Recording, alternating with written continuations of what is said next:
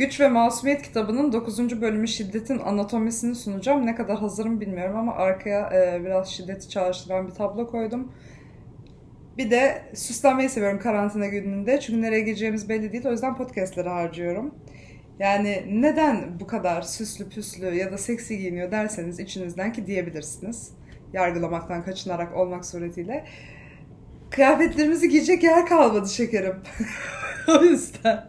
Neyse. Sonuç olarak ee, başlıyorum sonuç olarak. Evet şiddetin anatomisi. Şimdi dün okudum. Bugüne gelene kadar bazı yönlerini unuttum. Ama biraz bakacağım bu yüzden sıralamaya falan filan. Genel olarak şiddetin ne olduğunu, yapıcı ve yıkıcı halini biraz incelemiştik. Biraz daha inceliyoruz bu bölümde. Ee, bir de kimler neler demiş bu konuyla ilgili onlara bakacağız.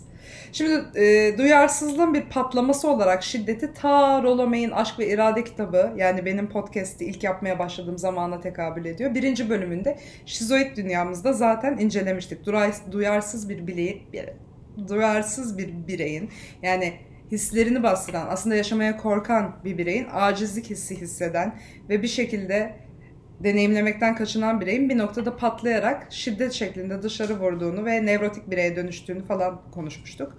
Benzer şeylerden bahsetmiş. Acizlik hissinin dışa vurma olarak görebileceğimizden bahsetmiş. Psikonörolojik yönlerini ele almamız gerekirse kişinin öz saygı duymak istediğinde bir saniye. Burnum dolu anlatamam 15 dakika. Öz saygısını geliştirmek istediğinde e, dışarı çıkan eylem olarak geçiyor. Gelişmesinin önündeki engelleri yok etmek adına böyle bir adıma gidiyor. Bu arada krema kumandasını alsaydım. İnanılmaz çok. Neyse yani aslında sağlıklı bir şey. Çünkü bazen çok utangaç bir birey. Başını sonuna sonunu başına bağlıyorum şu an ama e, bugüne kadar kendi karakterini ortaya koyamayan bir bireyde bu şiddet patlaması dürüstlüğü de açığa çıkardığı için aynı zamanda bir tepki görevi gördüğü için kendini ortaya koyma olarak ona geri döndüğü için yapıcı olabiliyor. Ne zaman yıkıcı olabiliyor? Mesela biraz daha şuursuz, kontrolsüz ve bilinçsiz olduğu durumlarda bir amaca hizmet etmiyorsa, etrafına zarar veriyorsa özellikle e, yıkıcı oluyor. Bunların çeşitlerini inceleyeceğiz. Arzunun kişiyi ele geçirdiği noktada gözünü kör eden, sevdiklerine ve hatta keskin kirp sirke küpüne mantığı kendisine zarar verdiği şiddet türü en yaygın olan basit şiddet aslında. Büyük ölçüde fiziksel bir olay demiş. Psikolojik şiddetin de tabii ne olduğunu e, pek çoğumuz biliyoruzdur. Özellikle kadınlar diyeceğim Türkiye'deki. Görünmeyen birikim dönemi bu e, şiddet patlamasının öncesindeki psikolojik şiddet patlamasındaki de fizyolojik oluyor. Geral, asla soyadını okuyamayacağım, Shrazonovski, saldırganlığın şiddete, kaygının paniğe doğru meylettiğini söylemiş. Saldırganlık nesneyle ilintili, ne olduğunu biliyoruz, neye tepkili olduğumuzu biliyoruz. Fakat şiddet ortaya çıktığında tamamen gözümüz dönüyor ve nesnemizi kaybediyoruz. Önümüzdeki ne olursa olsun, kim olursa olsun ona saldırıyoruz. Kişinin zihni bulanıyor, düşünme e, yeteneği azalıyor, düşman algısı tamamen kayıyor, netliğini yitiriyor, ortamla ilgili farkındalığını kaybediyor. Bu cinnet anları gibi e, anılan anlardan bahsediyor anladığım kadarıyla. E, kaslarla ilişkisini sorgulamış olabilir mi diye. Üç tane verebileceğimiz tepki var bir durumla karşılaştığımızda, bir tehditle karşılaştığımızda. Bildiğimiz gibi kaçmak ve savaşmak. Üçüncüsü ne? Üçüncüsü de tepkimizi ertelemek. Farklı sınıflar farklı tepkiler veriyor genel olarak. Mesela çok gelişmiş demeyeyim ama hani daha iyi eğitimli biri sonuç hesaplarını daha iyi yaptığı için ve kendi egzersizi, beyin jimnastiği o güne kadar o şekilde eğitilmiş olduğu için, etrafından da büyük ihtimal öyle görmek, görmüş olduğu için ee, az yamuk konuştuğum için özür dilerim. Bu hızdan dolayı oluyor. Biraz yavaşlatıyorum. Bu gibi durumlarda ertelemeyi tercih ediyor genelde.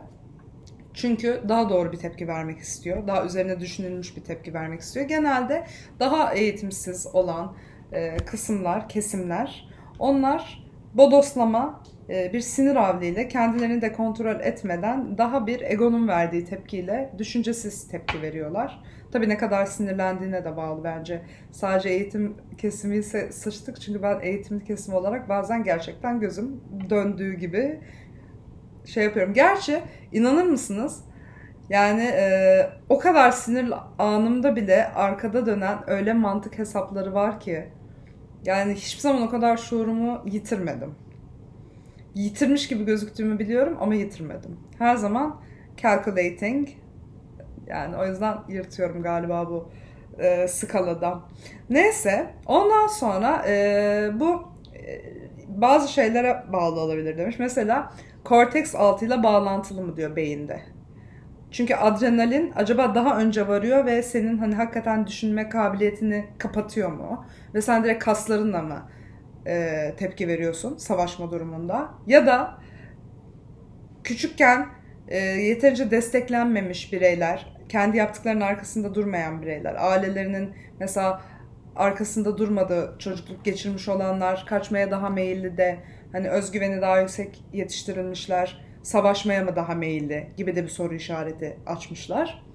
Ondan sonra şimdi bazı bireyler bunları çözemezlerse çözemediğimiz bir sürü şey olabiliyor çocukken olmuş travmalardan.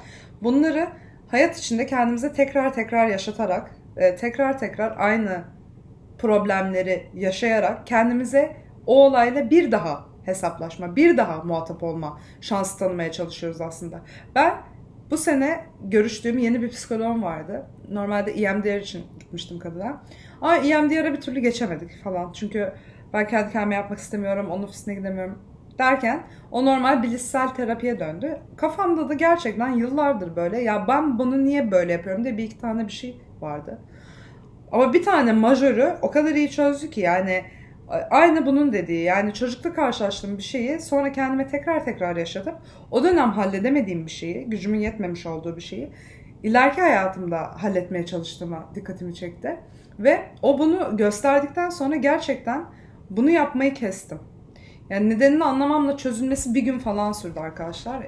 Hani o da benim zekam O da tabii ki idrak hızıyla alakalı, kabullenme hızıyla alakalı. Yani ne kadar çabuk kabullenirsen o kadar çabuk değişebilirsin. Önce idrakından geçmesi gerekiyor. O zaman kendine dürüst olman gerek falan filan gibi başka altyapılara ihtiyaç olmasıyla beraber yine de düşünecek olursak mesela neyi kendimize tekrar tekrar yaşatıyorsak hep öyle diyor. Ilgaz Hanım diyor mesela bir e, his, hissettiğinizde ben bunu en son ne zaman hissettim diye sorun kendinize diyor. Bir hep dedik, dediği şeylerden bir tanesi bu.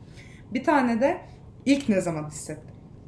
Veya bu benim niye bu kadar canımı yakıyor? Hani nerede bu benim çok canımı yaktı da tekerrürü bu kadar canımı yakıyor falan gibi inceleyebiliriz. Neyse konudan çok dağılmadan şiddete dönüyorum.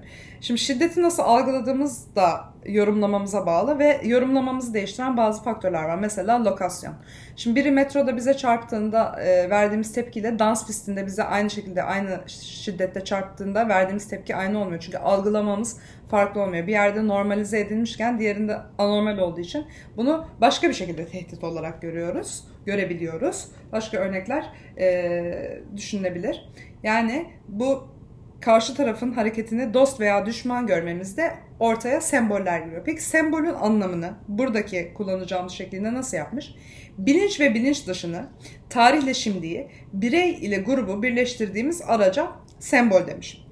Ee, daha önceki bölümde de zaten sembollerin hani bizde ne gibi sahiplenme doğurabileceği, işte bayrak uğruna nasıl savaşabileceğimiz, kendimizden büyük bir şey nasıl adanabileceğimizi tam bu kitapta incelemiştik. Ondan sonra, çok ondan sonra dedim farkındayım. Sullivan ve diğerleri, hani diğerleri kim hiçbir fikrim yok. Organik süreçlerin sembolik süreçler altında toplandığını söylemiş. Yani öfke bir organik süreç ama sembole bağlı demek istiyor burada. Nasıl tepki vereceğini kişinin kendi yorumu belirler. Aynı şekilde devletlerin de diğer devletlere tepkisini onların diğer devletin yaptığı şeyleri nasıl yorumladığı belirler. Yani bunu tehdit algılayabilir, algılamayabilir.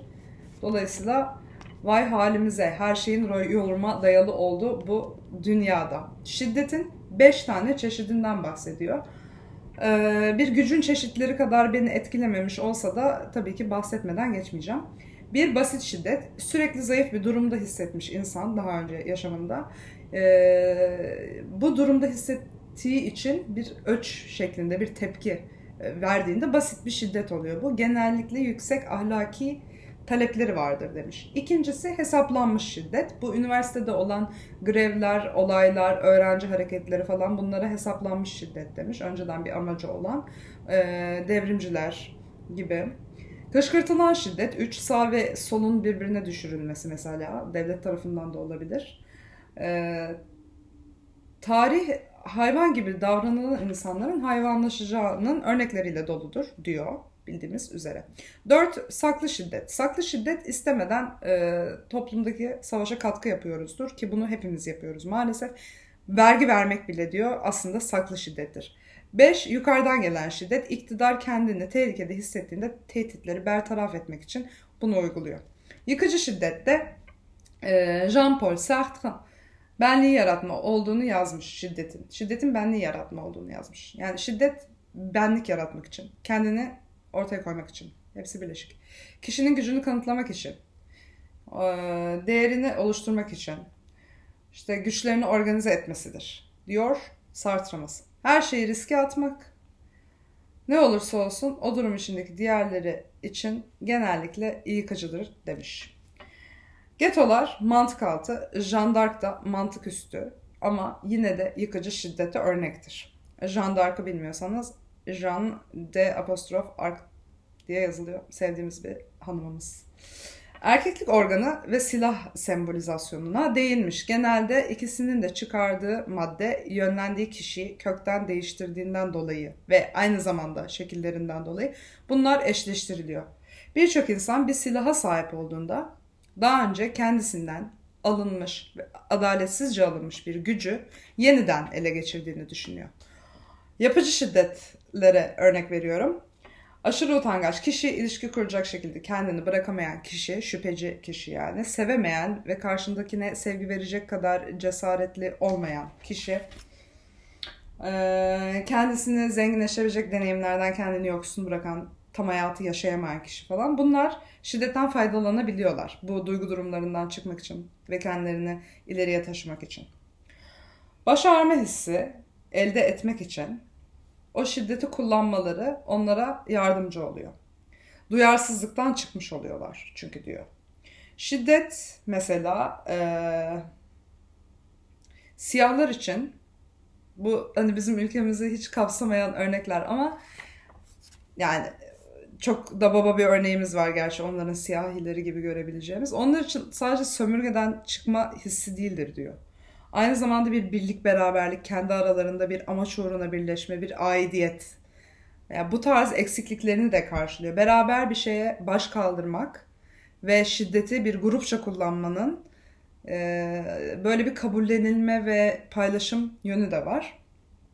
Ondan sonra acizlik dönemlerinde işte yani mesela savaş gibi öldürme güdüsü kolektif bir bilinç dışının güdüsü olarak kabul edilir. Üzerine söyleyeceğim bir şey var mı? Bugün yok açıkçası. Sadece ee, yani öznel yorumum. Ben seviyorum şiddeti. Şöyle seviyorum. Ya uygulayan olmak isterim. Tabii ki uygulanan değil. Yani onu da sevenler var ayrı. Ee, onu sevdiğim yerler de olabilir. O da ayrı. Ama eee yani kendimi güçsüz hissettiğimde ki bu genelde toplumdaki haksızlıklar karşısında oluyor. Ki ben hani ne kadarını yaşıyorum ki bu insanlara kıyasla. Ee, gerçekten hani istiyorum. Silah olsun isterim elimde. Öldüreyim isterim. Yani öyle bir gücüm, öyle bir kapasitem. Tabii ki cezalar bir kenara. Yani böyle borumu öttürebilen mafya olmak e, mafyatik ülkelerde çok isterdim. Hani sağlam erkek bir mafya falan. Tabi bunlar başka bir güvensizlikle alakalı. E, kendini koruyamadığın şeylerle karşılaşmakla alakalı. Hani ki sadece toplumun yapısı ve tehdit ve bakışlar bile bunu hissetmeme yetiyorsa benim ya da yorumlar ya da hani tamamen cehaletten duyduğum korku bile böyle bir ihtiyacı itebiliyorsa beni Hani kim bilir gerçekten o alanlarda yaşayan bunlara hani bir fil her gün maruz kalan savaş ortamındakiler, gerçekten ezilenler, hani böyle iliklerine kadar sömürülüyor. Hani tamam biz azınlık olduk ama yine yine beyaz Türk geçiyorsun yani. Ne kadar azınlık kaldık ki. Hani belki daha sonrasını bilemem ama böyle baktığım zaman bu insanların bu kadar sıkışmışlıkta, bu kadar şiddete yönelmesi kadar normal bir şey yok zaten O yüzden biraz artık psikologlar, filozoflar falan yönetse ülkeyi çok daha sağlıklı olacak bayi.